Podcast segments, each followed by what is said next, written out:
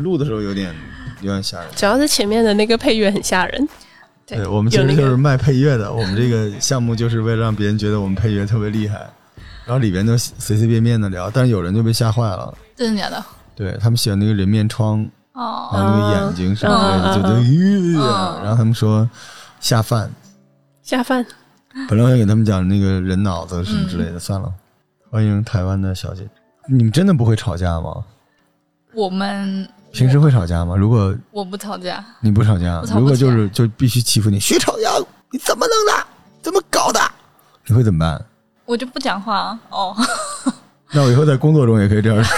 这可样以怼，但你我吗可我，但是我真的吵不起来，没目前此生还没吵过架，你啊，此生目前到为现在为止，我没跟人家吵过架，哇，这有点厉害。你小时候没有跟你弟你妹吵过哦架？没有，因为我弟跟我妹差太多岁，就差十岁，吵不起来，真的。天哪！那刚才还想问他，我说他这辈子最生气的时候，那你最生气的时候你说了什么？就没吵起来，你是怎么结束的这个争执？不讲话就结束了，比如有有一辆嗯车从你的脚上压过去了，啊你会你怎样？你会哇 哦这个有，点就没激事动儿，吧？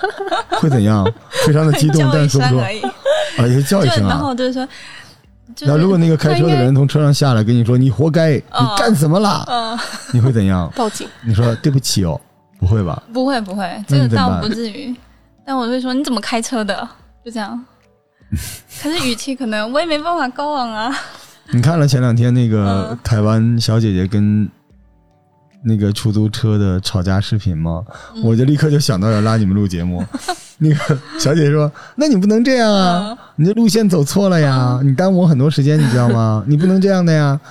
你你这样怎么可以呢？你这样你浪费我时间呀！大家都是会不绕路的，你绕很多路啊。然后那个司机说：“我知道了，我知道了是我不对，但你不能这么大声跟我说话 啊。”然后那那个小姐姐立刻嗯说：“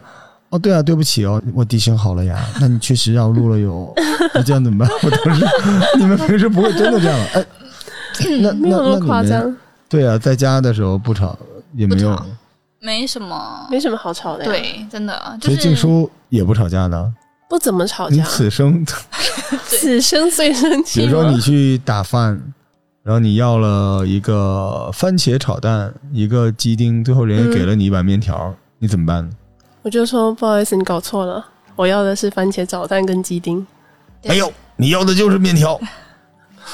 不会有这么不讲理 的人吧？ 对。哦但我们就是确实就是台湾，我不知道，但是大部分人都会先很习惯先说不好意思这四个字。哦啊为什对么对对对，对，问个路都要说不好意思，请问一下什么什么什么这样。我啊就跟在香港对不对母该，嗯，嗯对吧？其实他之其类实的他会母该，他就其实嗯就是滚，但是实际上他会说出来。有一个语助词的感觉。对，你受的教育是这样吗？而且是你身边在北京的这些台湾的嗯，中医的女性们，对，比如说你给我扎针，我疼死啦，干啦，你怎么办呢？你就笑笑，对不起，不好意思，然后再给他狠狠的来一针，是吗？不嗯会，但一你说般就是就是会疼啊，忍一下就好 了。对，采取安慰式法则， 安慰患哦者。所以其实就是一旦出现了争执，你们的第一反应是，也不是说要解决，他就是不在乎，对吧？就是就是就事论事嘛，不会去对，不会想要跟他吵，对哦就是尽量不吵。可是我都想得出来，许成英将来吵架是什么样的。对，什么样。就是那男的汪汪汪汪汪，最后许成英就说啊，你说对了，就完了啊，。对啊，你说呃嗯对，你说的对，吧？ 哦，好吧，这样我收录在我的办公的这个原则里面。 他说一加一等于三，你也说你说的对， 不是许成英会那样，他有一个笑 容，就是非暴力不合作的微笑，闭着眼睛笑。反正一见眼睛一笑就是我不信 你。对，你说好了好了好了，你说对。哎，这不吵架是个挺挺好的习惯的吗？ 吵我们都不不起啊怎来么。吵哦架，我你们是都自己认其实识。不是隐忍，你是真的不生气，对吗？对啊，大部分时候没没那么多事情生气。嗯，对，可能也会有情绪，可是总觉得这个东西就是转个念呗，就算了，就闷闷在心里就完事儿了。也不会闷，就是但是也要看人。对，有的就觉得他脚本身就像，就是说像在看诊的时候也会遇遇到一些比较可能不明事理的患者，嗯，对对啊但你这个东西，你你跟他吵，我觉得没有，用啊。对，对也没有用。你遇到过医闹吗？遇到过啊，二位都是医生嘛，对吧？嗯嗯，那医闹当时场景就比较失控的那种，你怎么处理啊？失控的话，有时候是直接呃，可能会先请他在外面等。假如说，因为我之前遇到过一个，呃，是想插队，哦也对，就是想也不叫插队，就是他想要快一点开药，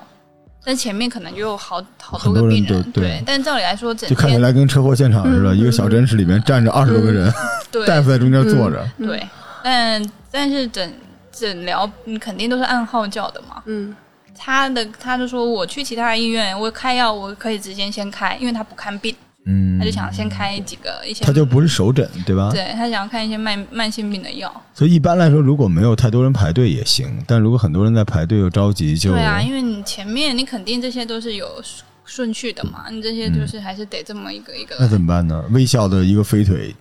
我哒踹出去了，但是呃我最后我先跟他说，我就先跟他讲道理。人家就说你本身你的号就后面，你肯定前面还有这么多人。我们都是按顺序叫号的，后来然后后来我就不理 他，这个画面也很尴尬、嗯， 一真个的暴躁的中年男子在那哇啦啦啦，然后对许成一真个的笑眯眯的跟下一个人聊着天儿。然后他就直接上楼上，就是医务室投诉了。呃嗯，然后被打了，对吗？然后上面的我人就没有好被脾气就东北大哥就就就被约谈，啊，真的啊。他约谈他就只是说所以你看，好脾气有什么用呢？还不如给他一脚呢，对吧？是，可是就是不会，我觉得我生气，第一个对我自己是 受伤，再来就是我对看病当下这个患者也不好，对，嗯对，因为当下还有患者，结果是最后这个患者帮我去跟他 吵架， 我也觉得尴尬，嗯，好吧。静叔呢？静叔有过医闹吗？我印象比较深刻的是，我之前有一个患者，然后他看完病了，开完药了，他药都还没吃，然后他突然不知道为什么转念一想，他觉得他想要退费，哦但，是药抓完之后，就是他药已经拿到手了，就是一般他交完费之后，然后药房抓药嘛，然后拿到手之后，他就不知道他可能突然有某个 idea，然后他就觉得他想要退费，然后按理说是不能退的，然后也是在那现场吵得很尴尬，吵到就是我患者说你要不要出去看一下？我这个挺难的，其实。对，这很难。然后但因为是他那个影片都已经那样了，对你对怎么再给他弄出来呢？对，然后也是医院应该有规定是不退的吧？对，理论上是不退，但是因为他当时已经影响到现场的秩序了，然后我们院长就说，为了息事宁人嘛，就说那就退吧。但是这种就是以后应该也就是拒绝往来户了。你看，迷之主持人，我们今天是要聊鬼故事的，对 吧？对，好，我们再聊聊互联网医疗吧。哎，刚才说的这种情况，互联网医疗就能完美的解决。嗯，对，但是互联网医疗的话也得看，因为一般我手上的患者，他更多是可能还是有的是手诊在线下嗯，看过，嗯，然后他可能复诊的时候，他就会采取线上的对，这是国家规定嘛。对嗯许成英老师是一个非常遵守国家规定的，但绝大多数中医领域的互联网医疗就是直接在线上开。嗯，但其实我特别想提醒大家，中医如果你真的笃信中医的效用的话，你要明白一件事情：地道中医和地道药材。嗯其实互联网医疗经常的情况是一个北京的病人，嗯请一个广东的中医给他开了一个四川的中药。嗯嗯嗯嗯对，其实这个逻辑是不太对的。嗯当然，我们也没办法量化。嗯，可是你知道，就是道地中医，就在那个地方的中医，它嗯的施治的一些理论和原理是紧密的配合嗯当地人的一对对些对身体特征的。对嗯它倒不至于 DNA 上有什么区别，但是这个世代的人的一些疾病，他的判断嗯肯定是往那边走的，对对吧？对，你像北方是什么样的问题，南方是什么问题不一样，所以我对觉得大家如果选择互联网医疗，嗯如果你选的话，你还是要面临这些问题的。但是其实现在没有人讲这些事情，是因为太多人不选。嗯我嗯们刚才就在聊这个事情，对吧？嗯其实互联网医疗，我就是其中的算是受益者吧。我是一五年做的那个看中医，嗯然后当时我们巅峰时期在北京签了大概两千多个大夫，嗯当然，一般我们的竞争对手都说自己签了五万个，后来我给了他数据，北京没有五万个中医，嗯但他们忽略了嗯嗯。两千多个大夫，其中主任大概签了两百多个。嗯我们比小鹿医馆他们都要早，嗯最早做这个事情。而且当时因为没有互联网医疗牌照，所嗯以大家都是野着做的，就是拼谁有医生资源，嗯然后这医生愿不愿意把用户带上来。那时候连那个，我记得当时刚有滴滴，嗯所以其实我们一开始还在想要不要叫呃滴滴中医，哦，所以我们后来起了个名字叫看中医。当时我们那个模型，我们还尊重了手诊这件事情，就嗯你可以约一个最近的中医，就是我们的匹配是，你先有一张图是一个人的站在那儿，然后你哪儿不舒服你就点那个地方，点完之后他会拉出一个菜单，你这个地方有哪几种不舒服，你点完之后，我们就会推荐中医。嗯而且这个推荐是根据你一个病的推荐，嗯是一个硬推荐。嗯然后第二个推荐逻辑是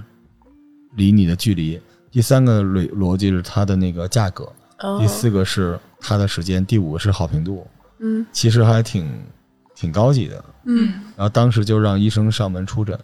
我们完成了大概，我们说是一万多单没有，但是嗯其实我们完成了大概三四千单，还可以。嗯嗯嗯真的完成了上门，但是你知道中医上门出诊，他们会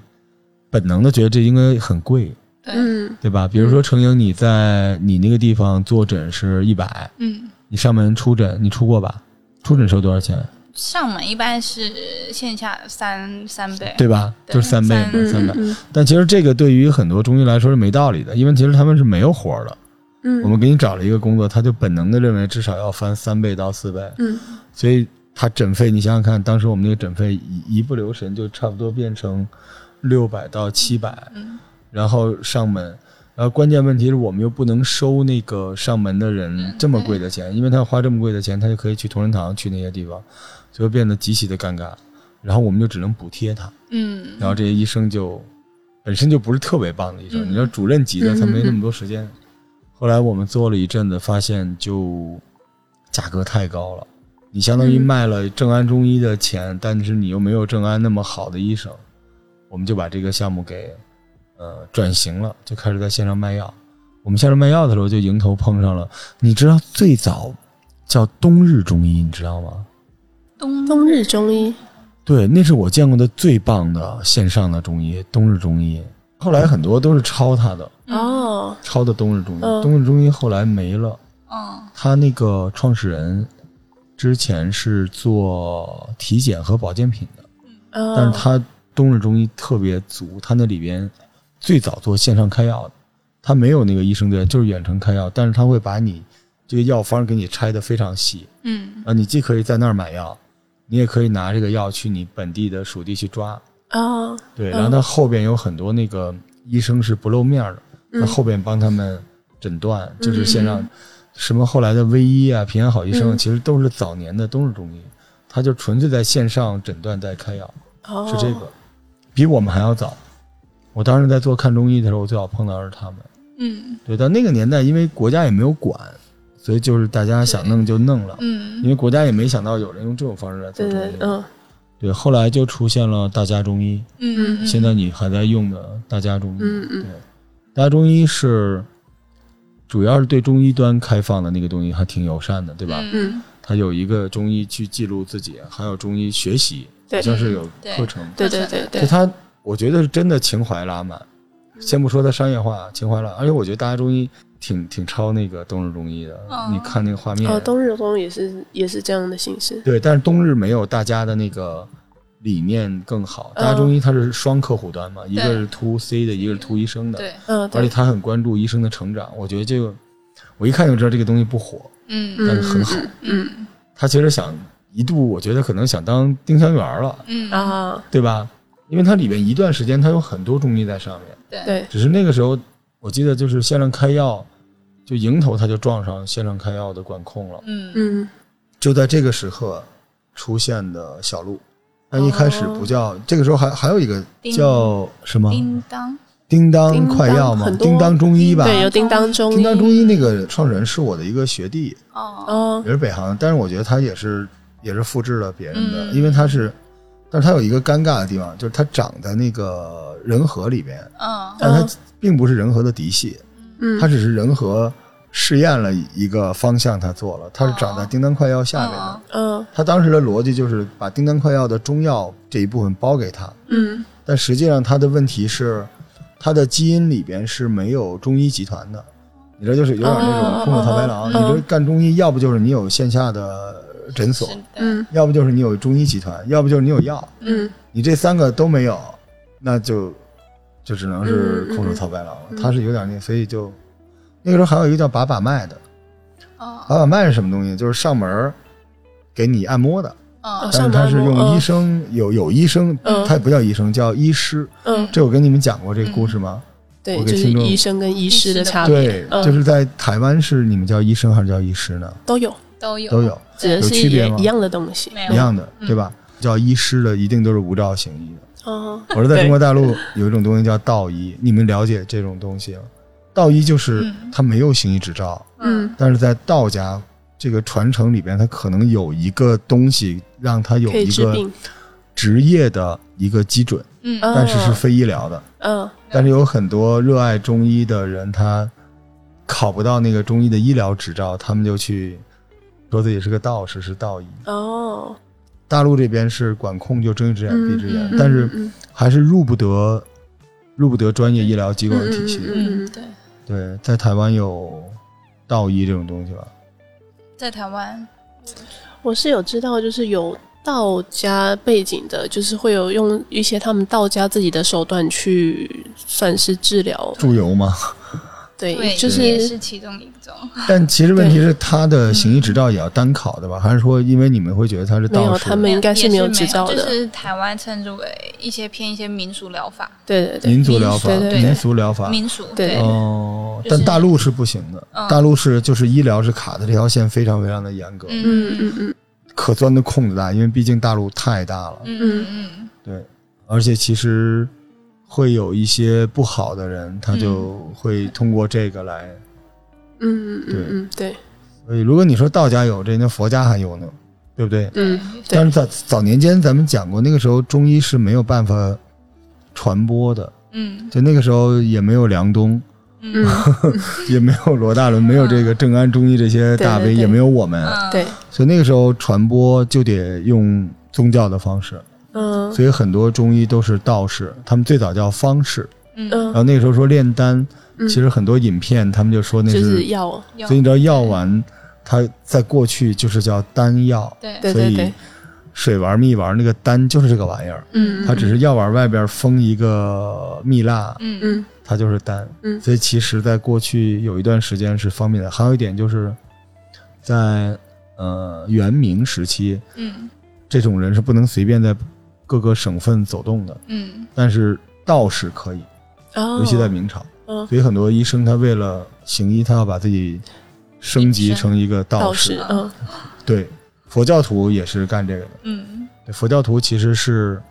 传递了武术，嗯而道家传递了医术。嗯，就这样的。但是现在我觉得这个历史使命，他们是不是可以卸下来？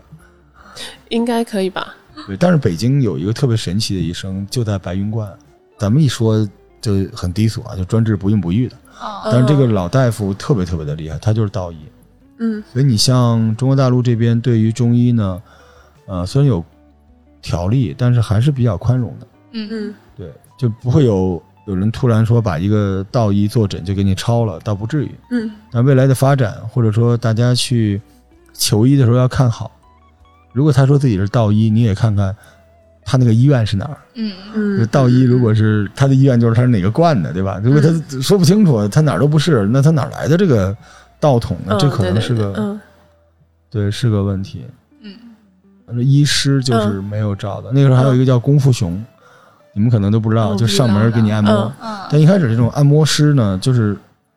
他很危险，因为这些按摩师呢，他不是说别的危险，就是他他进入到你的家庭里边，对对但其实他的背景你是不知道的。对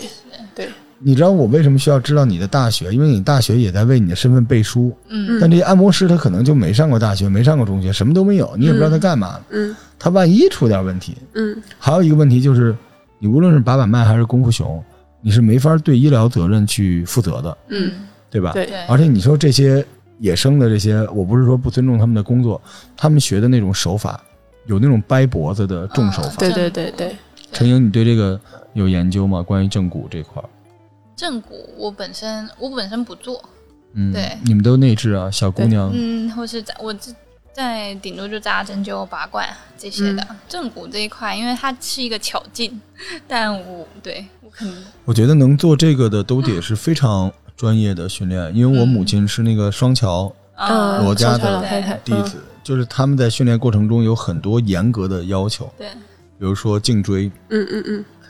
大家听，这是一期养生节 目， 嗯，就很多人你见过爱掰脖子的，对对那个对非常的是的危险，对是那，就是那个螺丝帽划扣了，对你对掰对坏了就完了。对所以我觉得不是建议，是一定不要让别人动你的随便脖子，搬，嗯一定不要让别人动，因为他不会为这事儿负责。嗯他当时掰一下，你肯定很爽，因为他充血，嗯但他不一定能把它放回原来那个地方，就很危险。是的，是所有就说自己颈椎不舒服、爱掰脖子的人，嗯他们一定是过去某一次被掰坏了。嗯嗯，嗯嗯人的身体自己会解决这个问题的。对，对吧是就是从再从临床上面来看，也不建议就是大家太常去正骨，对因为是正的骨只是可能解决当下，可是你过没多久，他可能自己又对回对回的，去了。对的，所以最关键的其实还是得锻炼肌肉。嗯嗯，对，因为因为这个脊椎它其实是个拉锁，对，你脖子疼，它问题不在不脖一子这定儿是，嗯对它嗯很可能是在那个腰或者在什么地方。嗯是，但这些人他他只是解决你当下的问题，他让你爽一下，对，嗯但是你后边的问题就是很可能是那种错上加错，嗯嗯嗯，就那个对死疙瘩系上了。对，对，所以其实不是说所有的正骨都有问题，就是有那么几种正骨是可以的。我们家给人治腰椎间盘突出，嗯嗯非常的复杂，嗯每次都要拍两张片子，之前要拍一次，之之后也要拍一次，嗯就是当时就要拍，嗯然后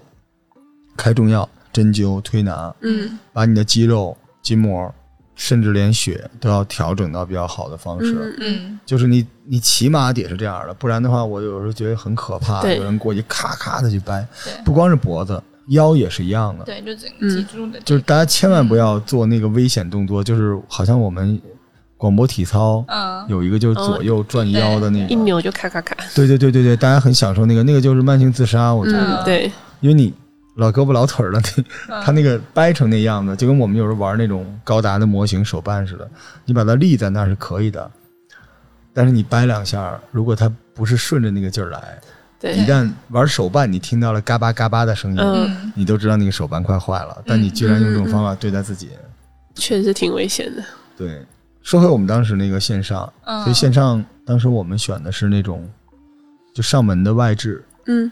嗯，中医给大家科普吧，这录成一期科普节目了。中医基本就是内外治，对吧？陈阳，对对内治就是开药对嗯啊、或者是其实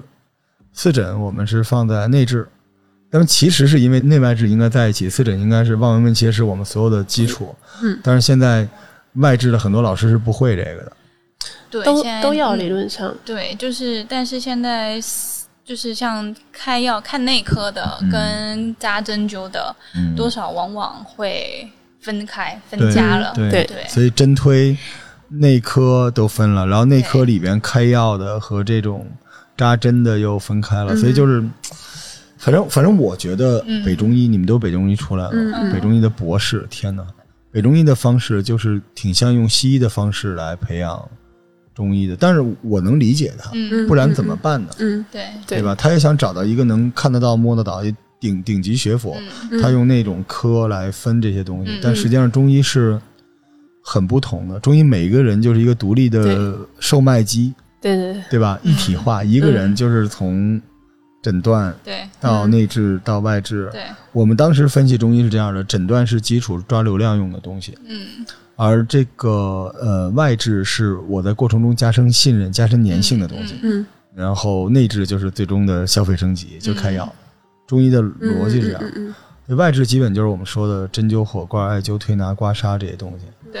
当然也有正骨的重手法，基本就在这个地方。嗯嗯那内治就是呃重要，对就基本就这样。嗯收入呢？你们觉得呢？内治应该会好很多吧？就是中医 的这个生意来说，嗯，外治嗯应该会比较好吧？对，啊，外置都吗？其实因为本身内外其实要看吧，就针对不同的病种，嗯，这它比较有它尴的尬，适应性。对，比较尴尬，对因为中医其实它跨了健康和亚健康和医疗，嗯，对吧？就是对健康和医疗中间有一个亚健康的嗯嗯嗯对状况，对对所以我一直老觉得中医的主战场应该是亚健康。我觉得啊，嗯，嗯，不是说中医不能治疗器质性病变，嗯但在亚健康里边是它更有机会，嗯是，对吧？因为时代不一样，就是咱们就说一个最简单的，中医的产产量就是嗯每年中国能创造出多少能够独立工作的中医，是，能创造出多少就是基于现代医学的医生，嗯嗯这个然后医院，嗯然后医保，你就知道这个时代。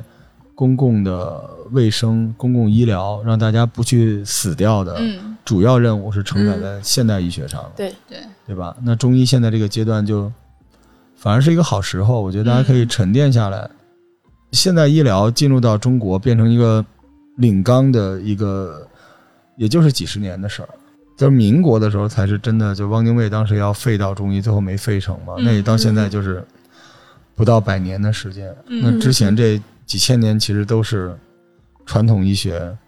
在支撑。那你现在遇到了这么一个爆炸式的发展，很多人看衰，我倒觉得是一个休息的时候。嗯而且它也不光是埋在土里边，它还有那个绿叶嫩芽长出来，那就是线上这一部分，我觉得是有机会的。用互联网的方式，它绕开，因为传统医疗它唯一能够不叫 battle，但是它它最大的机会就是现代的当代的现代医疗，它也是一个传统的东西了。对吧？它也在求变，因为但是它没办法，因为它身上担负了那么多人的生死，嗯它就会变得比较慢。我们现在供职的公司不就是这样吗？你就能感受到传统的医疗，它的它其实不 care 我们做的很多创新性的东西，因为它嗯嗯嗯一年躺在那儿一年几十亿的收入一个医对院，然后你辛辛苦苦的做的商业模型，可能一年就一两千万，对他来说算什么呢？嗯对吧？但如果你要不做这一两千万的这个变化，那它下一段就这个时间就不知道什么时候就来了，嗯对，是的，赛道突然就突然就拥挤变了，我们差不多就是一四一五年，嗯然后当时有功夫熊，有什么把把脉，就是李大师，嗯，就专门上门去做按摩的，嗯这是一个环境。另外一个环境是大家中医和冬日中医是专门做线上卖药的，嗯嗯就一个是上门按摩是外治，一个线上卖药是内治，因嗯为线上没没办法那个外治，我们当时没想办法过外置嗯做一个那个按摩椅，对然后说这是许成营的手法，下载了啊许成营的手 法，什么神经病是吧？当时就是壁垒分明，然后我嗯那时候比较贪心，我想做的东西就是它既有线下让中医上门去看病，当然也有理疗，还有线上的卖药，我想做这两个，所以那时候就贪心了。但拿钱拿的多，当时就拿了五千万，嗯就别人就支持我们这个。但是后来就是迎头撞上了